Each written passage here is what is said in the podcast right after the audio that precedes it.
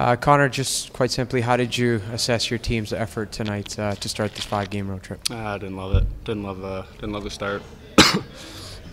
Dug ourselves a hole again. Um, you know, I liked our response. I liked our third period. You know, we definitely had enough chances to tie the game, but you can't keep digging yourself that type of hole.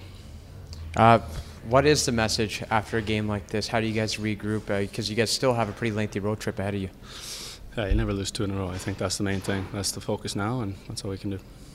Uh, what did you think of uh, Stuart Skinner's play tonight? I know his second career NHL start. Yeah, I thought he was good. You know, I thought he did a good job of letting us get into the game. Um, you know, obviously, by the time he found our legs, we were already down three. So, um, you know, but I thought uh, you know he battled hard, and you know we didn't uh, we definitely didn't make it easy on him in front of him. So, um, you know, I thought uh, I thought he was good. I know you said you're disappointed in your team's effort tonight, but on the other side, the Red Wings seemed like they were doing a really good job in closing down any open ice, getting sticks on you and Leon specifically. How did you assess their play in, in, in, in tonight's game? Uh, yeah, they're they're good. You know, they, they played well. Um, you know, every time we're in, the, in in this building, it seems to, to go that way. Um, you know, they uh, they check hard, they skate well. Um, you know, they did a lot of good things tonight.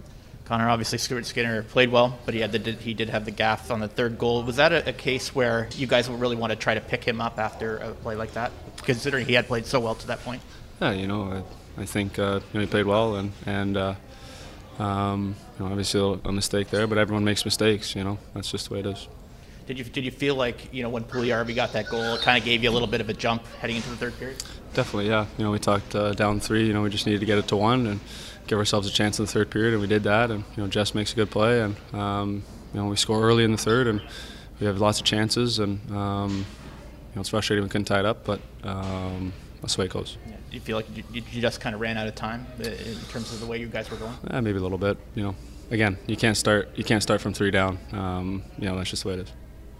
Hi, it's Shauna, and I might be a bad parent because my kids think french fries are vegetables. Hey, it's Ryan, and I might be a bad parent because I went out for wings when my wife was in the hospital after giving birth. Johnny here. I might be a bad parent because in my house, the tooth fairy gives pocket change. But we're not alone. Len emailed us and said his six year old daughter's Tarzan moment going from love seat to lazy boy by curtains made him more proud than any dance recital. and Andy left his two year old at the rink. All right, guys, I'm sure we're not alone. Like Andy's kid.